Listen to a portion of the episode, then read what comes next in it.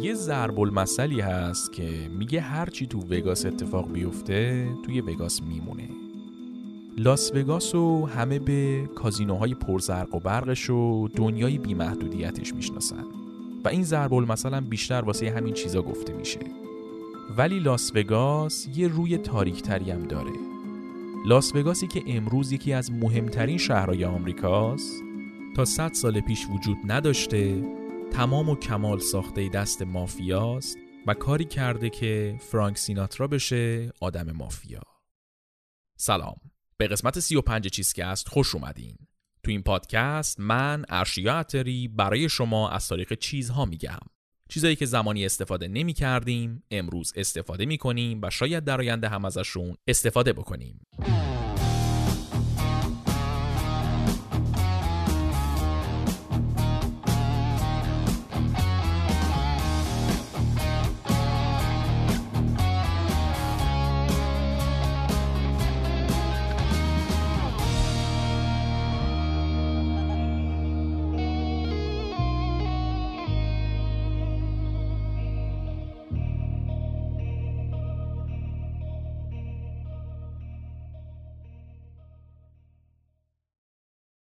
تو این قسمت می‌خوایم دوباره بریم سراغ تاریخ مافیا اگه یادتون باشه ما قبلا توی سیزن قبلی یه مینی اپیزود درباره مافیا داشتیم و خیلی کوتاه و خلاصه تعریف کردیم که اصلا مافیای ایتالیا چجوری به وجود اومد و چطوری به قدرت رسید.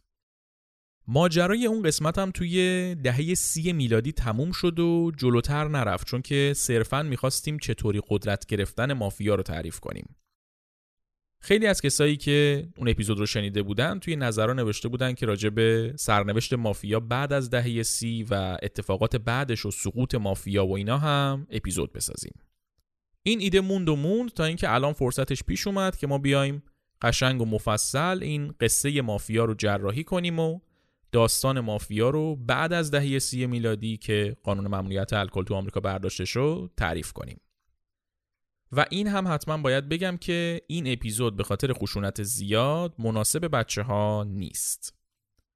این قسمت قسمت آخر فصل دوم چیزکسته.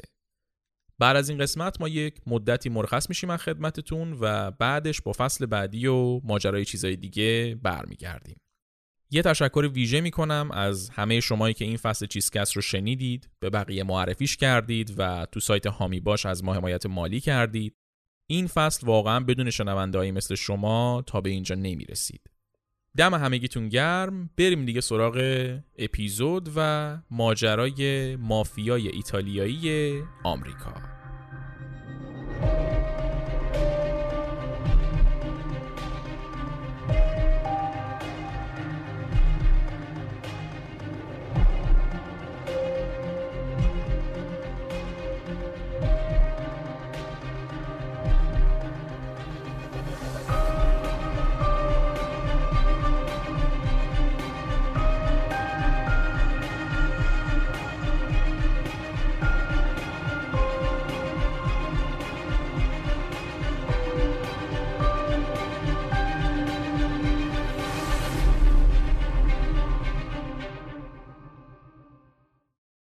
ماجرای اصلی ما از دهه سی میلادی شروع میشه. از زمانی که مافیا دیگه به قدرت رسیده و شکل گرفته و به صورت فرمت اصلی خودش داره کارش رو ادامه میده. اگر که اون مینی اپیزود مافیای چیزکس رو که توش ماجرا رو ما تا اینجای قصه تعریف کردیم و نشنیدید اصلا نگران نباشید. من یه خلاصه کوچیکی الان میگم از اتفاقات مهم. و بعد کم کم می‌رسیم به دهه سی و ماجراهایی که می‌خوایم تو این اپیزود تعریف کنیم. مافیا در اصل یک گروهی بودن که یک پولی از زمیندارای سیسیل تو ایتالیا می‌گرفتن و از زمیناشون محافظت می‌کردن. دولت ایتالیا از زمینا محافظت نمی‌کرد امنیت نبود. واسه همین زمیندارا کم کم به یه عده بهادر پول دادن که محافظت کنن از زمیناشون. بعد از یه مدت هم خود این محافظا شدن دردسر و عملا داشتن باج می‌گرفتن از زمیندارا و اگه کسی باج نمی‌داد بهشون خونش پای خودش بود.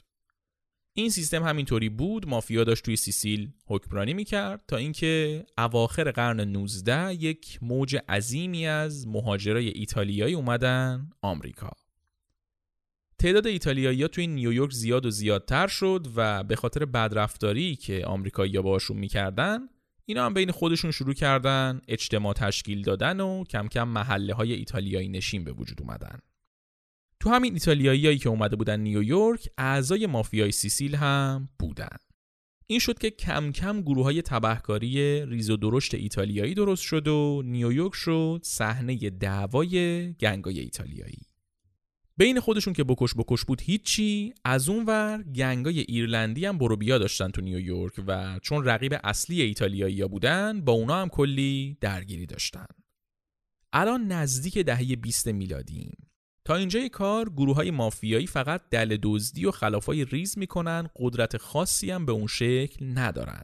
منتها تو دهه 20 میلادی وقتی که قانون ممنوعیت مشروبات الکلی تصویب میشه یه بازار عظیمی درست میشه برای تولید و قاچاق مشروب که باعث میشه گنگای ایتالیایی به یک نون و نوا و قدرتی برسن. خیلی پولدار بشن شیکپوش و کچلواری بشن ماشینای کلاسیک خوشگل بخرن و و و و خلاصه وضعشون خیلی خیلی خوب بشه. به اوایل دهه سی میلادی که رسیدیم بعد از کلی بکش بکش و جنگ قدرت میشه گفتش که قدرت مافیا بین چند تا خانواده اصلی تقسیم شده بود. ایتالیایی ها به شکل سنتی خیلی به خانواده و اصل و نسب و این داستان ها اهمیت میدن و توی آمریکا هم مجبور شده بودن که توی جامعه خودشون زندگی کنن واسه همین عملا مافیا هم شده بود یک business خانوادگی و خانوادگی اداره می‌شد. این خانواده ها توی مناطق مختلف آمریکا قدرت دستشون بود و عملیات های قاچاق مشروب رو می بردن جلو ولی با همدیگه هم به شدت رقابت داشتن و مدام بکش بکش بود بینشون. اما سال 1930 یک اتفاق خیلی مهمی افتاد. توی اوایل سال 1930 یه جنگی توی نیویورک شکل گرفته بود بین دو تا پدرخوانده اصلی نیویورک ماساریا و مارانزانو اینا یه جورایی دو قطب اصلی مافیای نیویورک بودن و تولید و قاچاق الکل تو دستشون بود. جفتشون هم از اون ایتالیایی سنتی بودن که توی سن بزرگسالی اومده بودن آمریکا. تو این زمان که داریم حرفشو می‌زنیم ایتالیایی دیگه یه نیم قرنی میشه که اومدن آمریکا و همینم باعث شده که توی جامعه مافیای نیویورک آدما دو گروه بشن.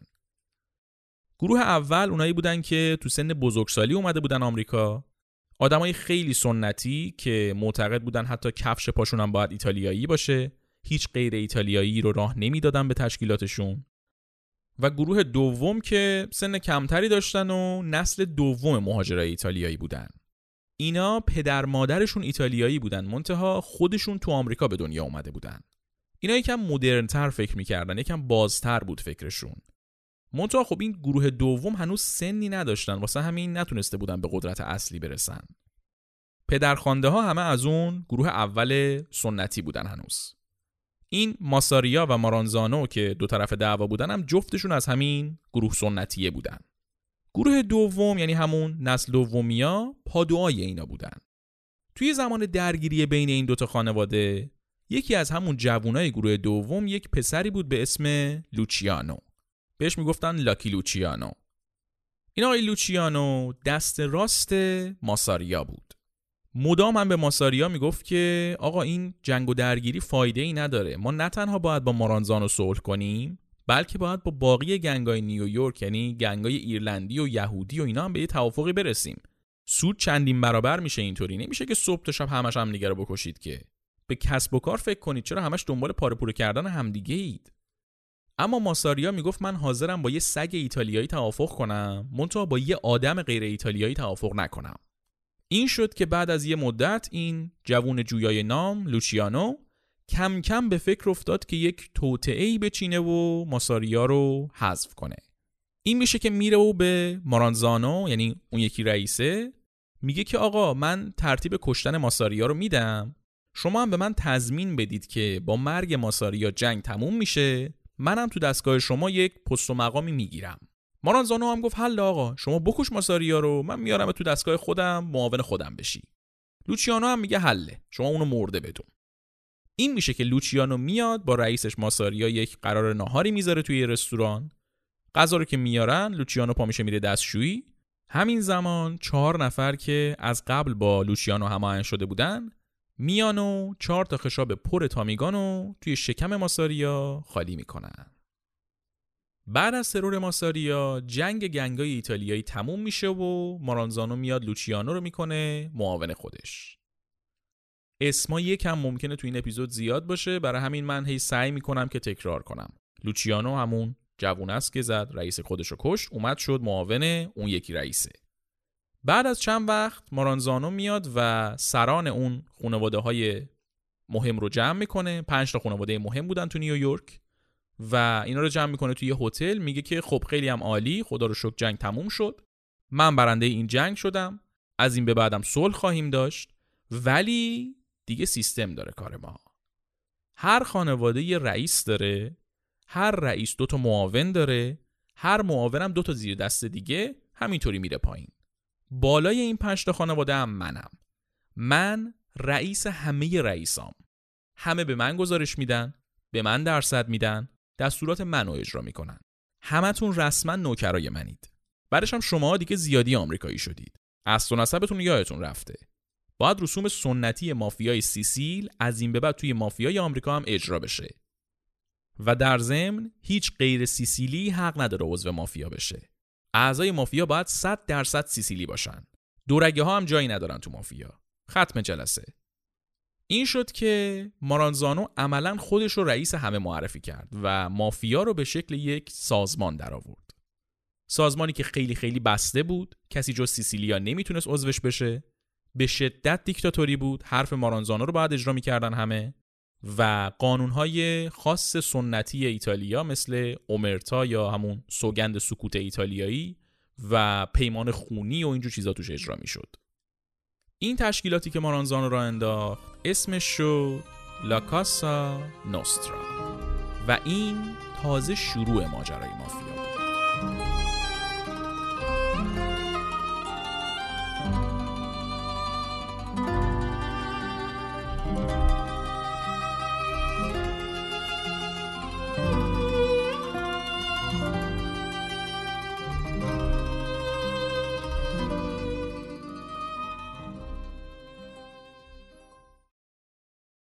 کاسانوسترایی که مارازانو را انداخت سیستم ابتدایی مافیا بود.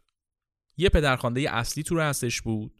بعد زیر شاخه پدرخوانده 5 تا رئیس بودن که هر کدوم رئیس یه خانواده بودن.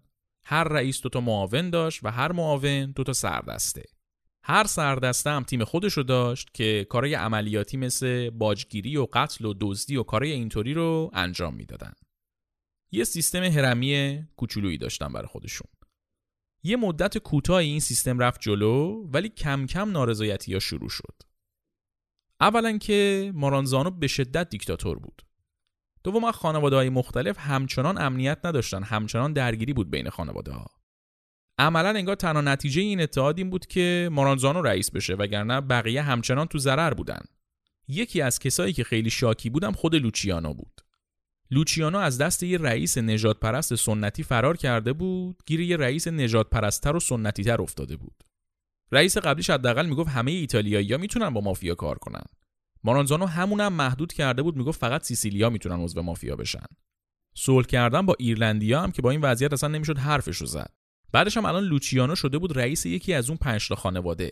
حالا خودش هم زینف بود و یه دنده بودن مارانزانو داشت ضرر می‌زد بهش. همه اینا بود تا اینکه بهش خبر رسوندن مارانزانو نقشه کشتنشو کشیده. این شد که لوچیانو دیگه تصمیمشو گرفت. مارانزانو هم باید حذف می‌شد. لوچیانو به گوشش رسیده بود که مارانزانو مشکل مالیاتی داره. واسه همین نمی‌تونه خیلی با اداره مالیات درگیر بشه. این شد که نقشه قتل مارانزانو رو اینطوری کشید که چهار تا قاتل با لباس مأمور اداره مالیات برن دفتر مارانزانو و بکشنش. و از اونجایی که مارانزانو نمی‌خواست آتو دست اداره مالیات بده مامورای قلابی رو راحت و بدون پرسوچو راه داد و اونا هم به چشم هم زدنی تیربارونش کردن. بعد از ترور مارانزانو لوچیانو شد همه کاره تشکیلات. رئیس کل پنجتا خانواده مافیایی نیویورک. رئیس کاسانوسترا این شد که یک جلسه فوری برگزار کرد که اولا رئیس شدنش رو اعلام کنه و بعدش هم بگه که می‌خواد چه تغییراتی به وجود بیاره. لوچیانو بالاخره می‌تونست ایده رو عملی کنه مافیا رو مدرن کنه. حالا دیگه می‌تونست برای مافیا سیستم تعریف کنه بدون اینکه یه رئیس سنتی کلشق مدام با تعصب گن بزنه به نقشه هاش لوچیانو می‌دونست که سیستم کاسانوسرا سیستم خوبیه. اینکه مافیا سازمان یافته باشه و مرتبه های سازمانی داشته باشه خوبه میشه مثل یه کمپانی اداره کرد مافیا رو. اما یه تغییراتی باید توش می‌داد و رد پای تعصبای رئیسای قبلی رو پاک می‌کرد. کاسانوسرای مارانزانو خوب بود ولی کرکسیف بود. هرج و مرج داشت خرط و خری داشت هر لحظه ممکن بود جنگ به وجود بیاد توش. همه ناراضی بودن. لوچیانو می‌خواست یه دست به سر و گوش قوانین بکشه و سیستم مافیا رو غیر قابل فروپاشی کنه. یه کاری بکنه که سیستم مافیا بره رو اتوپایلوت احتیاج نباشه یه نفر وایسه همش بگردونتش.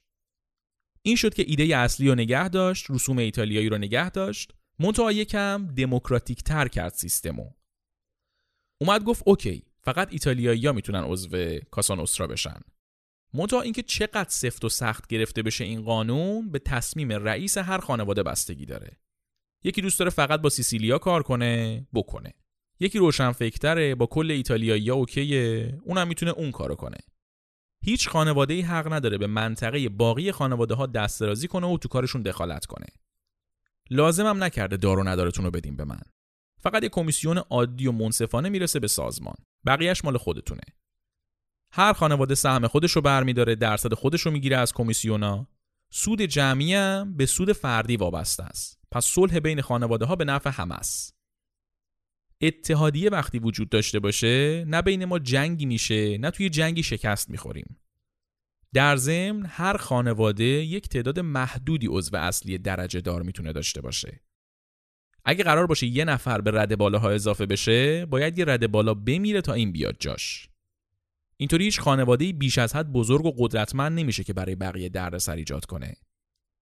در ضمن عضویت توی مافیا یه تعهد مادام العمره با پای خودتون میاید ولی با تابوت میرید بیرون. یه کار خیلی هوشمندانه ای هم که لوچیانو کرد این بود که گفت درسته که مافیا یه پدرخوانده اصلی داره یه رئیس بزرگ داره. منتها اینطوری نیستش که هرچی رئیس بگه همه بگن چشم. یه کمیسیون باید داشته باشیم یه هیئت مدیره باید داشته باشیم که رئیسای تمام خانواده های مافیایی کل آمریکا عضوش باشن و هر رئیس هم یه رأی داشته باشه. هر تصمیمی گرفته میشه از ترور بگیر تا تغییرات کسب و کار و سازمانی و قانون و همه اینا باید به تصویب کمیسیون برسه. این ایده کمیسیون مافیا چیزی بود که ساختار سازمانی مافیا رو محکم کرد دموکراتیک کرد مافیا رو. کاری کرد که طبق نظر یه آدم همه کارا جلو نره. صلح بین خانواده ها بیشتر می‌شد تصمیم های عاقلانه تری گرفته می‌شد. تعصبات بین خانواده ها باعث نمی‌شد که تصمیمات عجیب غریب business رو به خطر بندازه. همه چیز منظم می‌رفت جلو و مافیا عین یک هلدینگ بزرگ کارش رو جلو می‌برد. لوچیانو می‌دونست که همه می‌دونن اونه که رئیسه. ولی انقدر شعور و هوش داشت که نیاد مثل قبلی ها تو بوق و کرنا بکنه که من رئیسم. با تأسیس کمیسیون کاری کرد که سیستم خودش خودش رو ببره جلو و حتی اگر آخرش هم حرف نهایی رو خود لوچیانو می‌زد باز وجود کمیسیون باعث می‌شد که همه احساس امنیت و دموکراسی بکنن. قرار شد هر پنج سال یک بار کمیسیون یک جلسه بذارن که قوانین و ساختار سازمانی مافیا رو با توجه به شرایط یک تغییراتی بدن و تصمیمات جدید بگیرن. یه پرانتزم باز بکنم. کوسانوسترا مافیای نیویورک بود که پنج تا خانواده اصلی داشت. باقی شهرهای آمریکا مثل شیکاگو هم مافیاهای خودشونو داشتن رئیسای خودشونو داشتن. کمیسیون بین تمام خانواده های مافیایی بود. کاسانوسترا فقط مافیای نیویورک بود که در اصل نماینده مافیای سیسیل بود در آمریکا. بعدا در طول سالهای آینده مافیای نیویورک بود که به نون و نوار رسید و اتفاقاتی که براش تعریف می‌کنیم افتاد. و ماجرایی که ما داریم تعریف می‌کنیم ما داریم از دید همین کاسانوسترا میریم جلو. پرانتز بسته. تمام این مهره ها و سیستم هایی که طراحی شده بود برای بهرهوری و سود بیشتر بود. و از اون مهمتر سیستمی که لوچیانو ساخت دیگه فقط وابسته به تولید و قاچاق مشروب نبود. سال 1933 اون قانون ممنوعیت مشروبات الکلی برداشته شد تو آمریکا. یعنی دیگه قاچاق کسی نمی‌کرد مشروبو. ولی مافیا ورشکست شد؟ نه.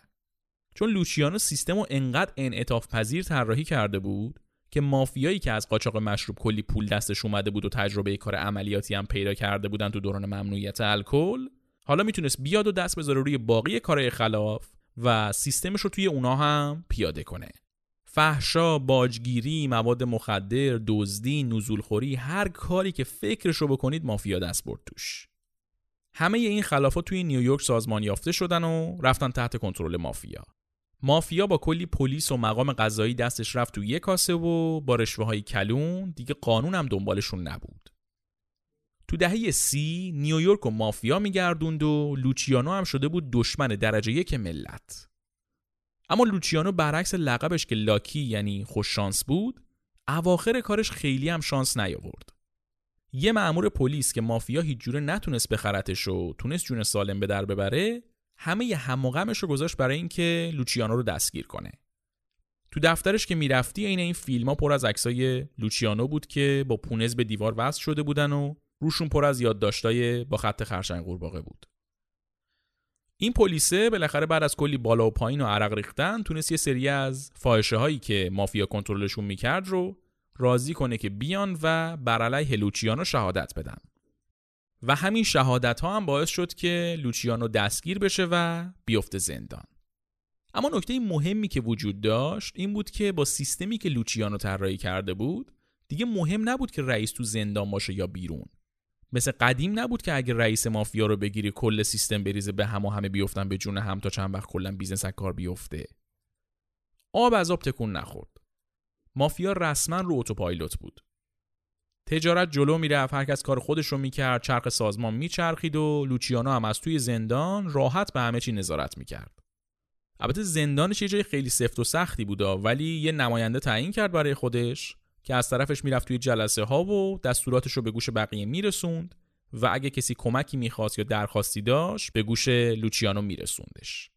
همینطوری اوضاع پیش رفت و پیش رفت تا اینکه سال 1939 جنگ جهانی دوم شروع شد.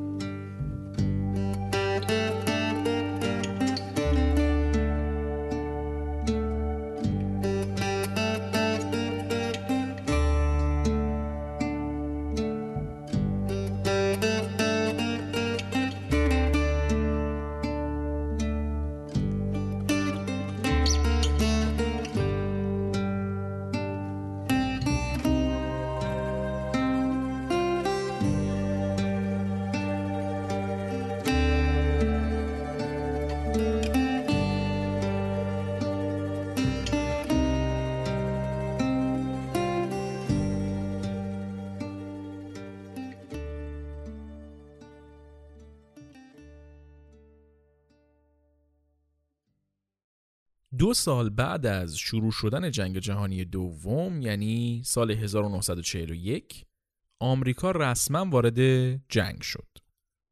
هنوز حرف از دهن رئیس جمهور آمریکا در نیومده بود که آلمان شروع کرد به زدن کشتی های آمریکایی. زیردریایی آلمانی ماهی 80 تا کشتی آمریکایی غرق می‌کردن. ژنرالای آمریکایی مستاصل شده بودن که آقا این همه اطلاعات درباره کشتی و مسیراشون رو کی به این آلمانیا میده آخه؟ حتما اینا جاسوسی چیزی دارن تو آمریکا دیگه. این شد که یه دو دو تا چارتایی کردن گفتن که ایتالیا یه دولت فاشیست توشه و متحد آلمانه. بندر نیویورک هم مهمترین بندر ماست و کلی کشتی نظامی ازش میره این بر بر اکثر کارمندای بندرم ایتالیایی هن. پس این وسط یه سری ایتالیایی دارن اطلاعات کشتی های آمریکایی رو به آلمانا میدن دیگه. یه سری جاسوس توی اون بندر وجود داره. یا اگر نباشه همین کارمندای ایتالیایی بندر ازش خبر دارن. این شد که ارتش آمریکا نیرو فرستاد سمت بندر نیویورک تا تحتوی قضیه رو در بیاره و ببینه آلمانا از کجا اطلاعات می‌گیرن و جاسوساشون کیان. اما اینا یه نکته مهم رو از قلم انداخته بودن. بندر نیویورکی که کارگرا و کارمنداش ایتالیایی بودن رو مافیا میچرخوند. درستر بگم لوچیانوی تو زندان میچرخوند. کارگرای بندر حقوق بگیر مافیا بودن. تو مافیا هم یک رسمی هست به اسم اومرتا. سوگند سکوت می‌خوری که هیچی لو ندی حتی اگر خودت محکوم بشی. اگر اومرتا رو بشکنی جدا از اینکه خیلی بیحیثیت و بیابرو میشی مافیا کاری می‌کنه که روزی صد بار آرزوی مرگ کنی به همین دلیل وقتی که ارتش آمریکا رفت بندر نیویورک هیچکس لام تا کام حرف نزد و هیچ اطلاعاتی بهشون ندادن. آمریکا تو شرایط بدی افتاده بود.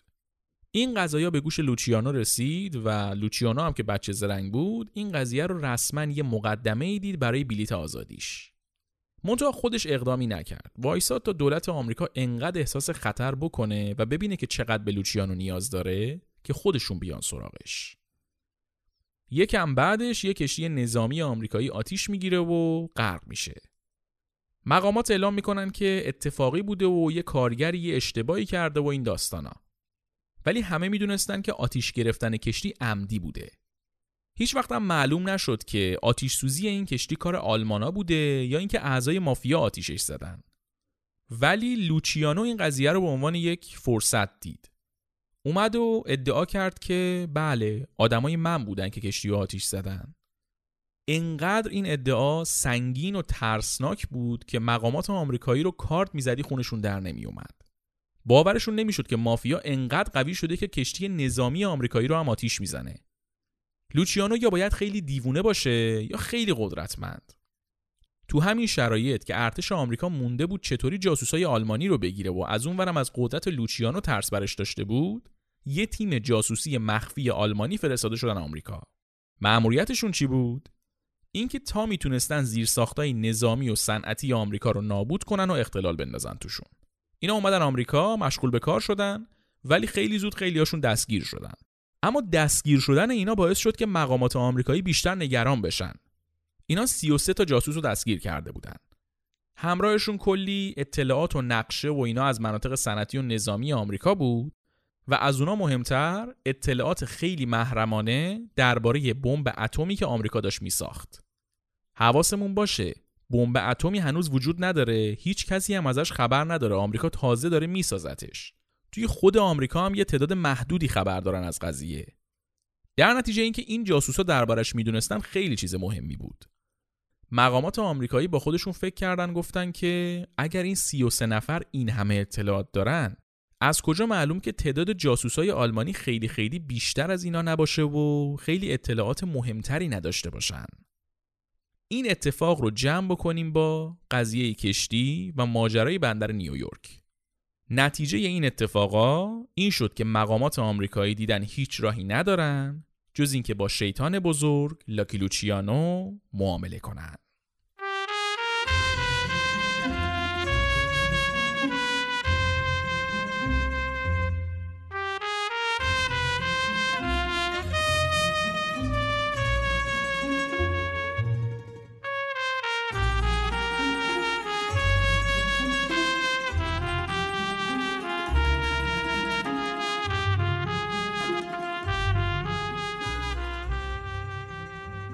پلیس و ارتش آمریکا به لوچیانو گفتن از همین اول کار اینو بدون که قرار نیست ته این معامله هیچی گیرت بیاد. تو فقط داری وظیفه ملی خودتو انجام میدی داری به مملکتت خدمت می‌کنی. در مقابلش چیزی نمی‌تونی بخوای. لوچیانو هم اوکی داد. می‌دونست الان لازم نیست چیزی بخواد.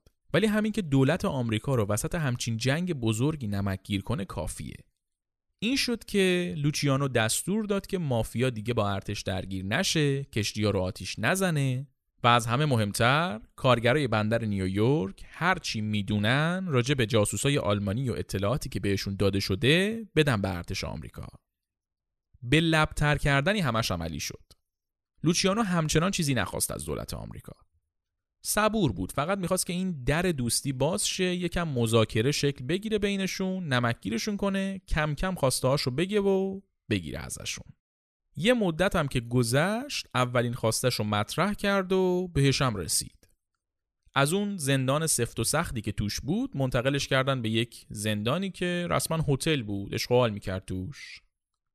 یکم بعد از این ماجرا آمریکا که تو جنگ داشت جلو میافتاد برنامه ریخت که وارد سیسیل بشه سیسیل تو ایتالیاست و از راه سیسیل حمله بکنه به ایتالیا. اما نه زمان زیادی داشت نه اطلاعاتی. این شد که ارتش رفت سراغ سیسیلیای مهاجر آمریکا که ازشون اطلاعات بگیره و اگر بشه به واسطهشون متحد پیدا بکنه توی سیسیل. اما این قضیه بندر. سیسیلیای آمریکا هم همه گوش به فرمان لوچیانو بودن و اومرتا رو هم نمیشکستن. این شد که باز دولت آمریکا محتاج لوچیانو شد. باز با خدم و حشم رفتن سراغش و گفتن که به این سیسیلیا بگو لطفا که اطلاعات بدن بهمون و بعدش هم بگو که آدمات توی سیسیل با ارتش آمریکا همکاری کنن. یادتن باشه که توی این معامله باز چیزی گیرت نمیاد. لوچیانو هم یه لبخندی زد و تو دلش گفت که شما چیزی نمیدی ولی من می‌گیرم ازتون نگران نباش. یه نکته که این وسط وجود داشت و دولت آمریکا ازش خبر نداشت این بود که لوچیانو به نفعش بود که ارتش آمریکا سیسیلو بگیره. چرا؟ چون همونطور که قبلا گفتیم سیسیل پایگاه اصلی مافیا بود و کل جزیره توسط مافیا اداره می‌شد. ولی از وقتی که موسولینی توی ایتالیا اومده بود سر کار شرایط برای مافیا سخت شده بود. موسولینی نمی‌تونست وجود یه قدرت دیگر رو توی ایتالیا تحمل کنه. واسه همین خیلی جدی مافیا رو قلقم کرده بود و اعضای مافیا رو یا کشته بود یا سربنیس کرده بود یا شکنجه کرده بود یا زندانی کرده بود. اینطوری شده بود که مافیا قدرتش رو توی سیسیل از دست داده بود. اعضاش همه مخفی شده بودن. اگر که آمریکا می اومد و سیسیل رو می گرفت و بعدا موسولینی رو از قدرت مینداخت مافیا دوباره کنترل سیسیل رو دستش می گرفت و برمیگشت به قدرتش. واسه همین حتی اگر دولت آمریکا چیزی به لوچیانو نمی‌داد هم لوچیانو برد کرده بود. ولی اینو فقط خود لوچیانو می‌دونست. این شد که OK داد و قرار شد که سیسیلیای توی آمریکا به ارتش آمریکا هر اطلاعاتی که می‌خوان بدن از نقشه گرفته تا موقعیت استراتژیک و مناطق حساس نظامی و این داستانا. و بعدش هم کلی از همین سیسیلیا با ارتش آمریکا بیان سیسیل و همراه ارتش بجنگن. از اون ور توی سیسیل هم اعضای مافیای سیسیلی بیان کمک ارتش آمریکا نیرو و اسلحه و امکانات بدن بهشون و کلا آمریکا رو کمک کنن که سیسیل رو بگیره. این شد که آمریکا تونست به چشم به هم زدنی سیسیل رو به کمک اعضای مافیا بگیره دستش. و همین اشغال سیسیل هم شد یکی از مهمترین اتفاقاتی که باعث شد آمریکا و متفقین جنگ جهانی دوم رو برنده بشن. یعنی اگر مافیا نبود ممکن بود که هیتلر برنده بشه جنگ جهانی دوم رو. چون کلا دست بالا رو داشتن نسبت به متفقین تو اون دوره. همین برنده شدن جنگ هم باعث شد که آمریکا بعد از جنگ بشه ابرقدرت بزرگ جهان. همه این اتفاقات یه جورایی بدون کمک لوچیانو و مافیا اتفاق نمیافتاد دیگه. البته که تا سالها هیچکس خبر نداشت از این ماجرا. و لوچیانو هم هیچ کردیتی نگرفت واسه نقشش توی برنده شدن آمریکا تو جنگ. منتها جنگ که تموم شد سال 1945 دولت آمریکا برای اینکه کمک لوچیانو رو جبران کنه از زندان آزادش کرد ولی گفتش که لوچیانو باید خاک آمریکا رو ترک کنه. این شد که لاکی لوچیانو بعد از تموم شدن جنگ جهانی دیپورت شد به ایتالیا و باقی زندگیش رو توی سیسیل موند و قدرتش رو هم البته توی سیسیل حفظ کرد. مافیای آمریکا هم با سیستمی که لوچیانو طراحی کرده بود داشت به کارش ادامه می‌داد. اون ور تو خاک آمریکا هم مافیا با سیستمی که لوچیانو طراحی کرده بود داشت به کارش ادامه می‌داد. اما قاعدتا وقتی این همه داری پول از راه خلاف در میاری کلی توجه جلب می‌کنی. واسه همین مافیا لازم داشت که یه سری کسب و کار قانونی را بندازه که پولایی که از راه خلاف در می آورد و با اونا تمیز کنه. بگه این پولایی که داریم ما درآمد اون کسب و کارهای قانونیه. دهه چهل میلادی یکی از کسب و کارهای اصلی مافیا پاش به صحنه باز شد. چیو داریم میگیم؟ کازینوهای لاس وگاس. یه جورایی اصلا شکلگیری لاس وگاس به شکلی که امروز میشناسیمش کلا زیر سر مافیا بود و مافیا بود که لاس وگاس و لاس وگاس کرد. حالا چطوری؟ عرض می‌کنم خدمتتون.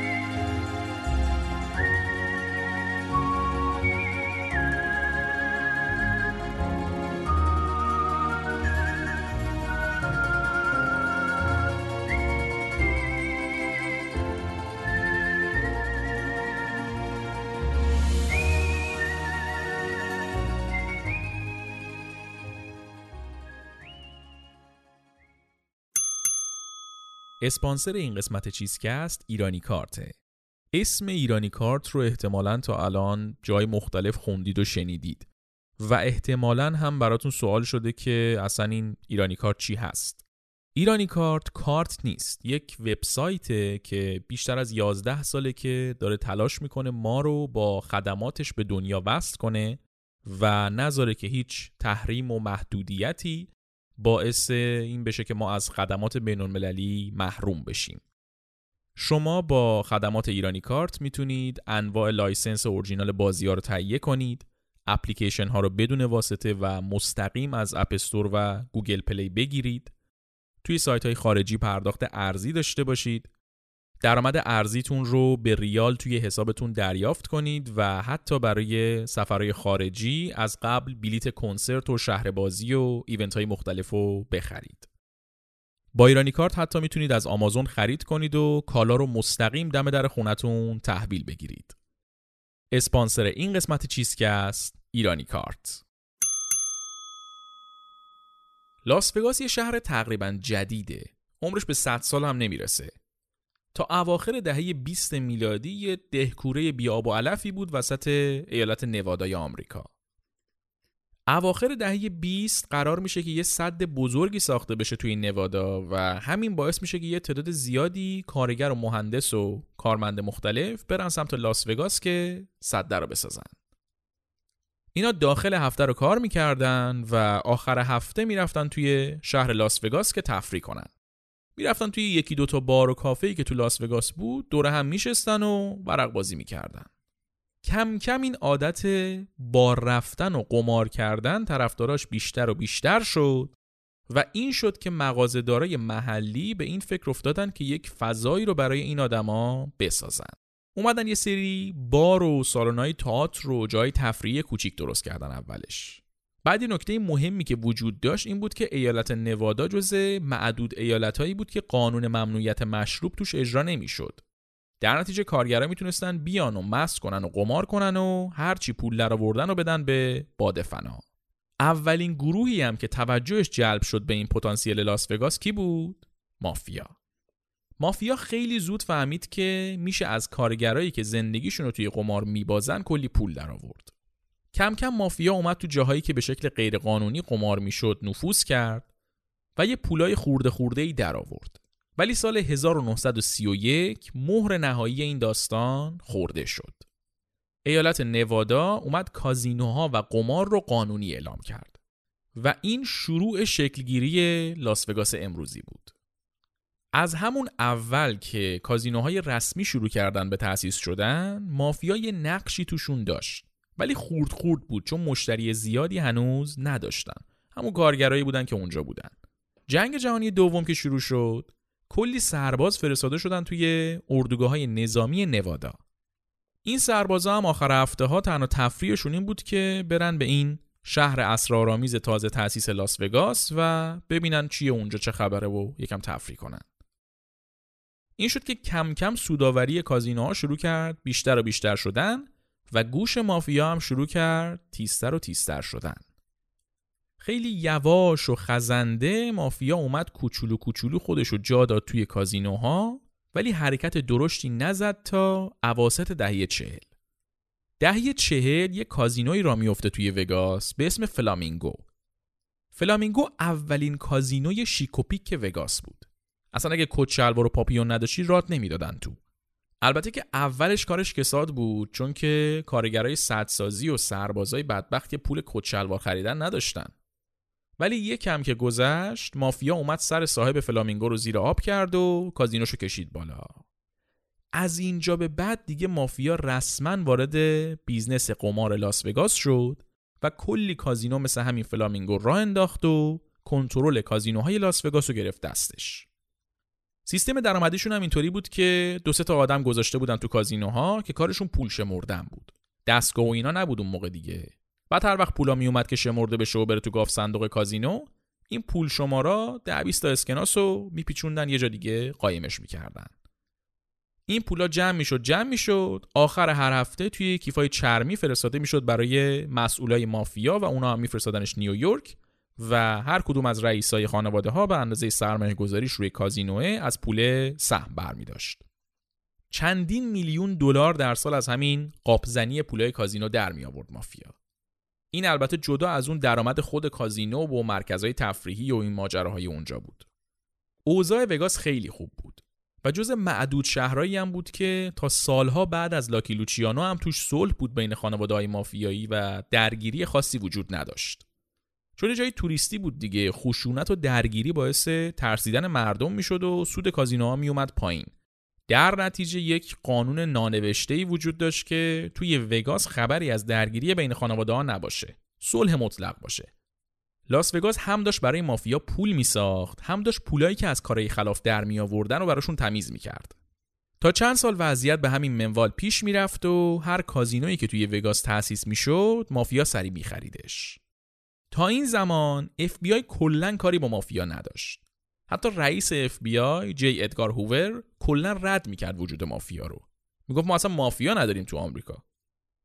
تا اینکه سال 1951 یک سناتوری شروع کرد افشاگری کردن که آقا چی چی اصلا ما مافیا نداریم کورین مگه مملکت و مافیا داره میچرخونه این کمپینی که این سناتور راه انداخت باعث شد که توجه ها بیشتر جلب بشه به مافیا یه مدت گذشت و FBI همچنان هیچ کاری نکرد تا اینکه سال 1957 وقتی که 60 تا مقام بلندپایه مافیا توی یک جلسه ای دور هم جمع شده بودن پلیسا مشکوک میشن و میریزن اونجا و همشون رو می‌گیرن.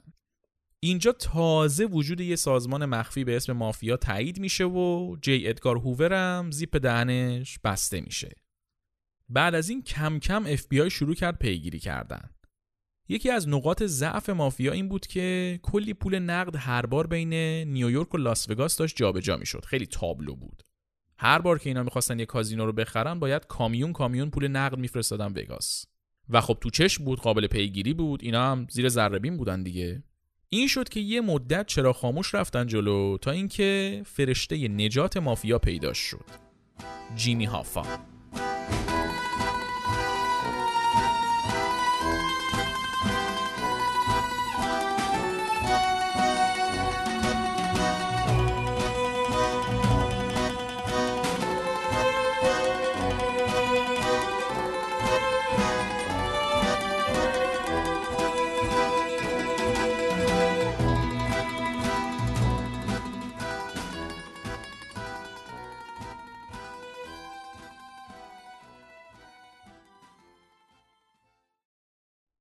فیلم آیریشمن رو اگه دیده باشید هافا همونیه که آلپاچینو نقشش رو بازی می‌کنه.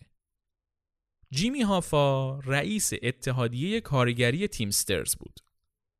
این اتحادیه تیمسترز 400 500 هزار تا عضو داشت و اعضاش کارگرای صنایع مختلف و راننده های کامیون بودن. این اتحادیه ها توی آمریکا قدرت خیلی عجیب غریبی داشتن اون زمان. ماجراشون هم از قرن 18 شروع می شد اصل قضیه هم این بود که کارفرماها و سرمایه‌دارا مدام به کارگرا زور می‌گفتن حقوقشون رو کم می‌کردن یا اصلا حقوق نمی‌دادن بهشون. توی شرایط سخت میذاشتنشون ایمنیشون رو تأمین نمی‌کردن و و و هزار تا بلای دیگه سرشون می آوردن کارگرا هم دور هم جمع شدن و اتحادیه ساختن و شروع کردن اعتصاب کردن. تو قرن بیستم این اعتصابا خیلی زیادتر و زیادتر شدن و کارگرا بیشتر دنبال حقوقشون افتادن. کارفرماها هم که می‌دونستن دولت آمریکا و پلیس حق و به اینا میده به خود کارفرماها میده با خشونت خیلی خیلی زیاد این اعتصابا رو سرکوب می‌کردن. در حدی که می اومدن رهبرای اعتصابا رو میدزدیدن میبردن شکنجه می‌کردن به بدترین وضعیت میکشتن و کارگرای بدبختم که کاری از دستشون بر نمی اومد پیش پلیس و قاضی هم که نمی‌تونستن برن. پس تنها راهشون برای گرفتن حقشون چی بود؟ اینکه برن پیش مافیا و از مافیا بخوان که ازشون محافظت کنه. این شد که مافیا اومد و های کارگری رو گرفت دستش. کارگرها هر کدوم ماهیانه یه حق عضویتی می‌دادن که روی هم رفته یه مبلغ خیلی خیلی درشتی می‌شد و این می‌رفت توی جیب مافیا. مافیا هم با قدرتی که داشت کارفرماها رو مجبور می‌کرد که حقوق کارگرها رو به موقع بدن اذیتشون نکنن اخراجشون نکنن و از این داستانا. البته که خیلی خشونت آمیز می‌کرد این کارا رو. با بکش بکش و شکنجه زهرشش می‌گرفت از کارفرماها. اینطوری شد که تو اون دوره ای که کارفرماها زور داشتن می‌گفتن به کارگرا و های کارگری رو سرکوب می‌کردن مافیا اومد و اتحادیه ها رو نجات داد. بعد از یه مدت که اوضاع آروم شد و کارگرا به حقوقشون رسیدن رفتن گفتن که خب دست شما درد نکنه دیگه ما احتیاج دیگه نداریم به خدمات شما. رئیسای مافیا هم که دیده بودن چقدر پول میشه از این حق و عضویت رو در آورد گفتن شما غلط کردین احتیاج ندارین. ما به زورم که شده ازتون محافظت می‌کنیم. اگه نمی‌خواین هم همون بلایی که سر کارفرما آوردیم و سرتون میاریم. کارگرای بدبختم که از چاله در اومده بودن افتاده بودن تو چا گفتن نه آقا غلط کردیم شما اداره کن اتحادیه رو. این شد که مافیا اومد و لنگرش رو انداخت توی اتحادیه کارگری. نه تنها پول زیاد در می اومد ازش بلکه کلی هم قدرت پیدا می‌کردن باش. شما مثلا فکر کن کل راننده کامیونای مملکت گوش به فرمان شما باشن. دستور اعتصاب میدی کل تجارت کشور میخوابه فلج میشه آمریکا. اینجوری مافیا انگار یه اهرم فشاری داشت که باعث می‌شد دولت نتونه کاری به کارشون داشته باشه. در نتیجه قدرت مافیا بیشتر از قبلم شده بود. حالا بین این اتحادیه های کارگری اون اتحادیه تیمسترز از همه مافیایی تر بود. کلا از زمان تأسیسش تو سال 1903 درگیر فساد و کلاهبرداری و کلی کسافتکاری دیگه هم بود این اتحادیه. منتها تو دهه 50 وقتی که هافا رئیسش شد دیگه به اوج رسید. هافا با مافیا اینطوری بست که مافیا کاری کنه که هافا تو قدرت بمونه. هافا هم پولای صندوق بازنشستگی کارگرا رو برداره بیاد تو وگاس کازینو بخره واسه مافیا. اینطوری دیگه جابجایی پول واسه خرید کازینو تابلو نبود. هافا انگار یه پوششی بود برای کازینو خریدن مافیا و از اون ور جابجایی پولای کازینو از وگاس به نیویورک دوران طلایی سلطه مافیا روی لاس وگاس از اینجا بود که شروع شد. رئیسای مافیا هر کدوم به شکل غیر مستقیم صاحب چند تا کازینو بودن پول خیلی خیلی زیادی از اون ماجرای قابزنی پولا در می آوردن و چون همه جا آدم داشتن یک قدرت غیر قابل نفوذی به دست آورده بودن. حتی خواننده هایی مثل فرانک سیناترا و دین مارتین عملا داشتن واسه مافیا کار می‌کردن. تو کازینوهاشون اجرا می‌کردن تو مراسماشون می‌رفتن دستو گردن رئیس های مافیا عکس مینداختن بهشون اعتبار می‌دادن. رسما بهشت هر پدرخوانده ای بود دهه 60 میلادی. اما تو دهه 60 بیخ گوش مافیا خبرهای دیگه ای هم بود. سال 1960 جان اف کندی شده بود رئیس جمهور آمریکا. کندی که رئیس جمهور شد برادرش رابرت کندی رو کرد دادستان کل کشور. رابرت کندی هم که خیلی وقت بود هافا و ارتباطش با مافیا رو زیر ذره بین گذاشته بود شروع کرد مدرک جمع کردن واسه اینکه هافا رو دستگیر کنن. یه چند سالی دعوای حقوقی و درگیری بود تا اینکه سال 1967 هافا رو گرفتن و فرستادنش زندان. 13 سال حکم داده بودن بهش منتها سال 1971 یعنی حدود 5 سال بعد از حکم گرفتنش آزاد شد. چرا آزاد شد؟ اینجاش جالبه. نیکسون رئیس جمهور آمریکا دستور داد که آزاد بشه. یه صحبتهایی هستش که اینا گاوبندی کرده بودن که نیکسون هافا رو آزاد کنه از اونور اتحادیه کارگریشون از نیکسون تو انتخابات حمایت کنه. خلاصه ماجرا هرچی بود هافا آزاد شد سال 71 اما شرایط خیلی عوض شده بود تو این چند سال. آمریکا دیگه اون آمریکایی نبود که هافا سال 67 که می‌رفت زندان توش زندگی می‌کرد. اوضاع برای مافیا خیلی بد شده بود. چرا؟ چون یه سال قبل از آزاد شدن هافا سال 1971 یک قانونی تصویب شد تو آمریکا به اسم قانون ریکو. یادتونه گفتم دهه 50 یه سناتوری شروع کرده بود افشاگری علیه مافیا؟ این سناتوری یک کمیته تشکیل داده بود که به شکل قانونی بیان مافیا رو بزنن زمین. ولی از دهه 50 تا اواسط دهه 60 اینا هر کاری کردن به نتیجه نرسیدن. دلیلش هم این بود که قانون کیفری آمریکا مشکل داشت تو این زمینه. باگی داشت یه جورایی.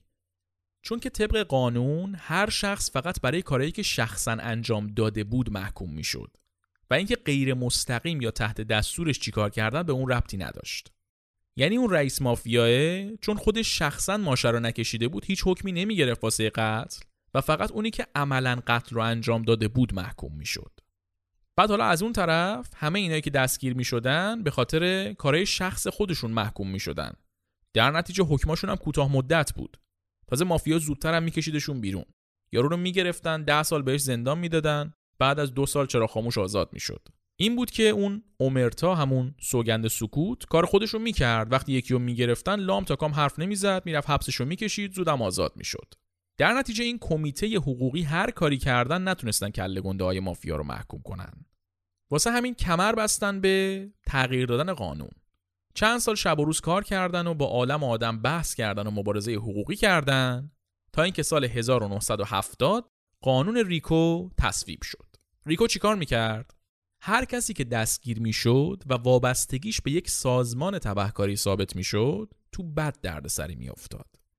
اولا هر کسی که مستقیم و غیر مستقیم توی جرماش دخیل بود و می‌تونستن محاکمه کنن و از اون مهمتر دیگه حکمی که به طرف می‌دادن واسه چهار تا جرم ساده نبود اگه شما رو مثلا واسه قتل می‌گرفتن تو حالت عادی مثلا 10 سال 15 سال حبس می‌دادن بهت اما اگر معلوم می‌شد که با یه سازمان تبهکاری که توی کیس ما همون مافیا باشه کار می‌کنی و جزوی از اونایی حکمت می‌شد 100 150 سال حبس. عملا حبس ابد می‌گرفتی. حالا ریکو اینجاش جالب می‌شد که اگر میگرفتنت حکم سنگین میخوردی و میومدی همکاری می‌کردی لو می‌دادی سر دسته ها تو حکمت یهو می‌خورد تو سرش می‌شد 4 5 سال. حتی اگه خیلی بچه خوبی بودی آزادت می‌کردن. یه روزم زندان نمی‌رفتی. ریکو کارو برای مافیا سخت کرد. به شدت هم سخت کرد. اعضای مافیای دهه هفتاد که دیگه مافیایی های زمان لوچیانو نبودن. نسل سوم مافیا بودن. پاشون هم ایتالیا نذاشته بودن. در نتیجه اون تعصب و جدیتی که پدراشون روی رسم و رسوم سنتی مافیا داشتن و نداشتن. و از همه مهمتر چی بود تو این رسم و رسوما همون اومرتا. پدرای اینا حاضر بودن تیکه تیکه بشن ولی سوگند اومرتا رو نشکنن کسی رو لو ندن. حیثیتی بود براشون اصلا. اما خب اینایی که 40 50 سال بعد از اونا داشتن مافیا رو میگردوندن وقتی یهو بهشون می‌گفتن 100 سال باید بری زندان دیگه سوگند و حیثیت و شرف و اینا یادشون می‌رفت. باباشون هم میفروختن تا حکم کمتری بگیرن. این اون آمریکایی بود که هافا توش از زندان آزاد شد. البته که هافا دیگه نتونست برگرده و رئیس اتحادیه بشه. یه تلاشایی هم کرد ولی خود مافیایی ها سرش رو زیر آب کردن چند وقت بعد. تو دهه هفتاد با این شرایطی که گفتیم اوضاع داشت خطرناک می‌شد. میگم داشت خطرناک می‌شد چون ریکو فقط تصویب شده بود هنوز عملی نشده بود. چند سالی طول کشید تا عملی تستش کنن. ولی خب مافیا به گوشش رسیده بود که چه خبره.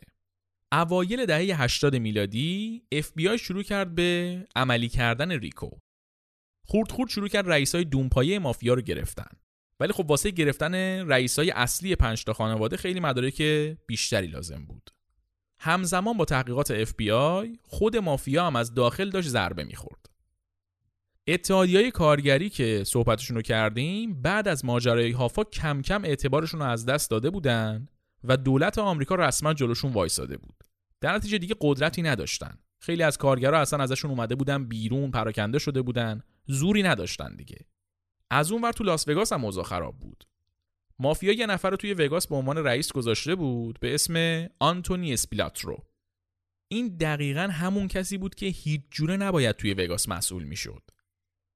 یه آدم خشن کل شق به شدت فاسد. یه عمر تو مافیا بود ولی به جای خاصی نرسیده بود. واسه همین یکم کمبود اعتماد به نفس داشت. وقتی رسید لاس وگاس می‌خواست به همه ثابت کنه که اون رئیسه اون قدرت دستشه. در نتیجه شروع کرد زهر چشم گرفتن و آدم کشتن. به کسیفترین و تابلوترین شکل ممکنم کاراشو انجام می‌داد. همچین رفتاری شاید تو کوچه پس کوچه های نیویورک جواب می‌داد. ولی لاس وگاس که جای این کارا نبود. تو وگاس باید امنیت کامل برقرار می بود وگرنه کسی نمیومد اونجا قمار کنه که. ولی این اسپیلانترو کله شق تر از این حرفا بود. با اون همه بکش بکش تابلویی که راه انداخته بود کلی مدارک داده بود به اف بی آی رسما. این کاراش به کنار واسه اینکه ثابت کنه رئیس باجربزه ایه همش زنگ می‌زد به نیویورک با جزئیات و پیازداغ زیاد تعریف می‌کرد که آقا فلانی رو اینطوری کردیم اون یکی رو اونجوری کشتیم فلانجا رو اینطوری بهش حمله کردیم و این حرفا. و مسلما اف که داره مدرک جمع می‌کنه توی تلفن مافیایی نیویورک شنود گذاشته دیگه. در نتیجه این اسپیلانترو یه نفره با کله شقیش کلی مدرک داد دست اف بی آی. همه این اتفاقا باعث شد که از اواخر دهه 80 اف بی آی که حالا دیگه کلی مدرک داشت بریزه و رئیسای بزرگ رو بگیره. البته که خود اسپیلانترو اونقدی زنده نموند که ببینه چه گندی زده. رئیسای نیویورکیش که فهمیده بودن چه دسته گلایی به آب داده قبل همه این ماجرا آدم فرستادن وگاس انقدر زدنش تا مرد. ولی دیگه مرده زنده اسپیلانترو فرقی نداشت. FBI به چشم به هم زدن ریخت توی لاس وگاس و یکی از رئیسای کازینوها به اسم آلن گلیک رو گرفت. گلیک صاحب چند تا از کازینوها بود ولی خودش کاری نبود. فقط رو کاغذ صاحب کازینو بود که رئیسای مافیا به دردسر نیفتن. مهره بود در اصل. ولی خب وقتی گرفتنش عین بلبل شروع کرد تک به تک اعضای مافیا رو فروختن و کلی مدرک داد دست FBI. این شد که FBI ریخت و همه رو تو وگاس گرفت و مالکیت همه کازینوها رو از دست مافیا در آورد. بعدش هم مزایده برگزار کردن و شرکت های بزرگ اومدن و این کازینوها رو خریدن. بعد از وگاس که دو مار بود نوبت سر مار رسیده بود. پدرخوانده های پنجتا خانواده از اواخر دهه 80 FBI دونه دونه رئیسا رو گرفت و مافیا رو فلج کرد. قدرت بیاندازه مافیا دیگه تو دهه 90 هیچ اثری ازش نمونده بود. کازینو از دستشون در اومده بود، خانواده ها پاشیده شده بودن، جرم و جنایت دیگه سازمانی نبود، خورده خورده شده بود، هر کسی یه گوشه ای داشت واسه خودش خلافش رو می‌کرد. دیگه حرف پدرخوانده ها برو نداشت، اعتباری اصلا نمونده بود واسه مافیا. بین کارهایی که اینا می‌کردن تنها صنعتی که مافیا هنوز تونسته بود توش قدرتش رو نگه داره مدیریت ضایعات بود از دهه 50 مافیا کلا مدیریت ضایعات نیویورک و نیوجرسی و دستش گرفته بود و یه کارتل زباله را انداخته بود. احتمالا براتون سواله که خب مدیریت ضایعات من کار شهرداری نیست که باید بگم نه تو نیویورک نیست. از اوایل قرن بیستم زباله های نیویورک مشکل جدی بود. هیچکس نمی‌دونست با اون همه زباله باید چی کار کنه. تا اون موقع هم کارش دست دولت بود. دست شهرداری و این داستانا بود. مقامات دولتی که مسئول جمعآوری زباله بودن تصمیم گرفتن که زباله ها رو بریزن توی اقیانوس. یه تصویری اگه بخوام بهتون بدم نیویورک دورش آبه و با نیوجرسی هم مرز آبی داره. یعنی بین نیویورک و نیوجرسی یک خط باریکی از اقیانوسه. این شد که از اونور صدای مقامات نیوجرسی در اومد که آقا ما گناه نکردیم همسایه نیویورک شدیم که. اون اقیانوسی که توش زباله هاتون رو میریزید بیخ گوش ماست. آشغالدونی می‌خواین بکنید زندگی ما رو؟ بعدش هم تو دهه سی میلادی نیوجرسی رسما از نیویورک شکایت کرد و ریختن زباله تو اقیانوس کنسل شد. روزی چند تن زباله تو نیویورک تولید می‌شد و هیچکس نمی‌دونست چیکارش کنه. بعدش هم که قحطی بزرگ اومد و جنگ جهانی دوم را افتاد و همچنان هیچ سیستمی برای مدیریت زباله عملی نشد. نیویورک رسما داشت تبدیل می‌شد به یه آشغالدونی بزرگ. دولت نیویورک هم به جای اینکه دنبال راه چاره باشه اومد سال 1957 یه قانونی گذاشت که جمعآوری و مدیریت زباله ها بره دست شرکت های خصوصی. یعنی عملا واگذارش کرد به بخش خصوصی که اگه قرار باشه کسی مقصر شناخته بشه این شرکت ها باشن نه دولت. و بخش خصوصی نیویورک تو دهه 50 رسما یعنی مافیا.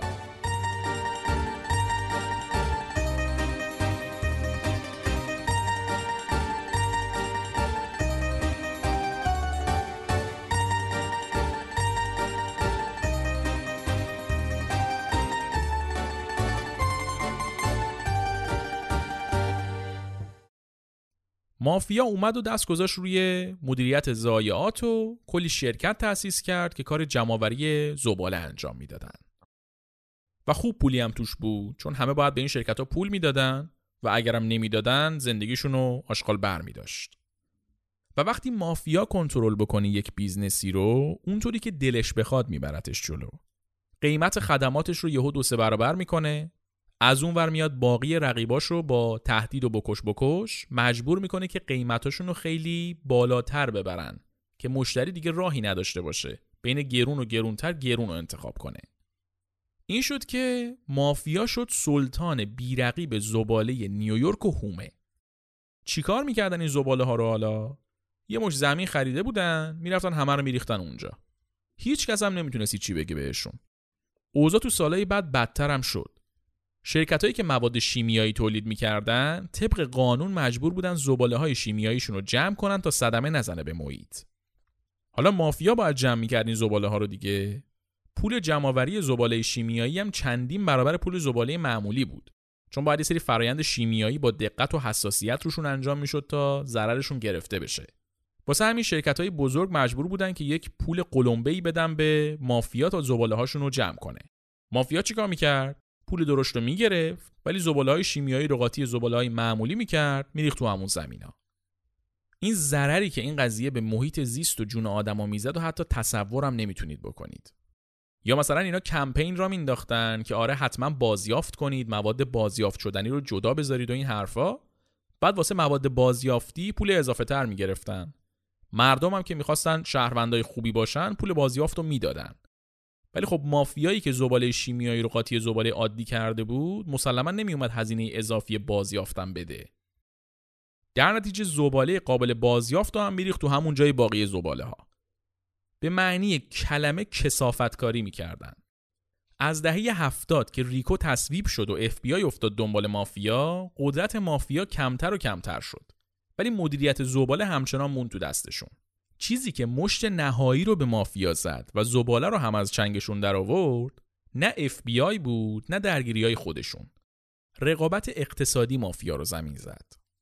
از اواسط دهه 90 که مافیا ضعیف شده بود شرکت های بزرگ که از سر قضیه های لاس وگاس دیده بودن که چطوری میشه قدرت business های پرسود رو از مافیا گرفت دندون تیز کردن برای مدیریت ضایعات. این شد که شرکت هایی که سرمایه های کلون میلیارد دلاری و تریلیون دلاری داشتن اومدن وارد این کار شدن. مافیا نمی‌تونست با این شرکت ها رقابت کنه. پول خیلی زیادی داشتن همه کار می‌تونستن بکنن بازار رو کنترل می‌کردن. حتی زمینایی که مافیا توش زباله رو میریخت و ازشون با قیمتهای خیلی خیلی زیاد میخریدن. مافیا هم که داشت ورشکست می‌شد به پولا احتیاج داشت دیگه میفروخت. آخرین میخ به تابوت مافیا اواخر دهه 90 زده شد. دولت نیویورک قانون جدیدی گذاشت که شرکتهایی که می‌خوان کار مدیریت ضایعات انجام بدن باید بیان یه سری مجوز خاص بگیرن. شرکت های مافیایی هم هیچ کدوم نتونستن به شکل قانونی از اون مجوزا بگیرن. مجوز ندادن بهشون. و دیگه قدرتی هم نداشتن که بخوام بیان با پول و زور مجوز بگیرن. این شد که زباله هم کاملا از دست مافیا در اومد و به قرن 21 که رسیدیم دیگه مافیا داشت نفسای آخرش رو می‌کشید. از اون قدرت بی اندازه و دولت خودمختاری که مافیا از دوران لوچیانو تا دهه 60 داشت فقط یه سری خلافکار خورده پای ایتالیایی مونده بودن که اونا هم توی رودرباسی فامیلاشون داشتن واسه مافیا کار می‌کردن سازمان های تبهکاری باقی کشورها مثل مافیای روسیه و یاکوزای ژاپن و کارتل کلمبیا و مکزیک دنیای خلاف و دستشون گرفته بودن و مافیا دیگه حرفی برای گفتن نداشت. حتی دیگه اونقدی آدم نداشتن که عملیات های خودشون رو انجام بدن. مجبور بودن برن به این گنگای موتورسوار پول بدن که واسهشون شرخری کنن. سقوطی که از دهه هفتاد یواش یواش شروع شده بود به سطح زمین رسیده بود و دیگه چیزی از مافیا باقی نموند.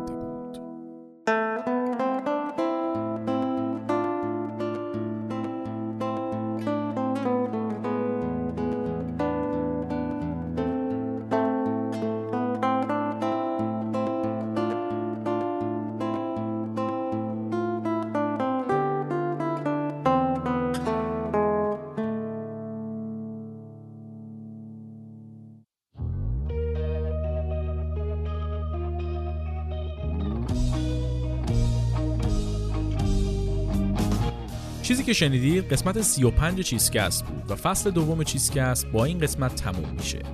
واسه شنیدن چیزکست می‌تونید از اپلیکیشن پادگیر مثل Apple Podcast و Castbox و Google Podcast استفاده کنید یا اینکه با یه قسمت تاخیر توی تلگرام چیزکست اپیزودا رو بشنوید. از هر جایی که میشنوید حتما چیزکست رو subscribe کنید تا مشترک چیزکست بشید و هر قسمتی که میاد متوجه بشید. واسه حمایت از چیزکست تنها کاری که لازمه بکنید اینه که چیزکست رو به دوستاتون معرفی کنید. و اگر هم دوست داشته باشید می‌تونید به شکل کاملا اختیاری تو سایت هامی باش از چیزکست حمایت مالی کنید. تقویم فصل بعدی چیزکست داره آماده میشه. اگر دوست دارید که برای فصل بعدی چیزکست اسپانسر بشید با ایمیل cheezecast@outlook.com در ارتباط باشید که بتونیم هماهنگیاش رو به موقع انجام بدیم. ممنون از اینکه یک فصل دیگه هم شنونده چیزکست بودید. به زودی زود با فصل جدید برمیگردیم و ماجرای کلی چیز دیگر رو براتون تعریف می‌کنیم.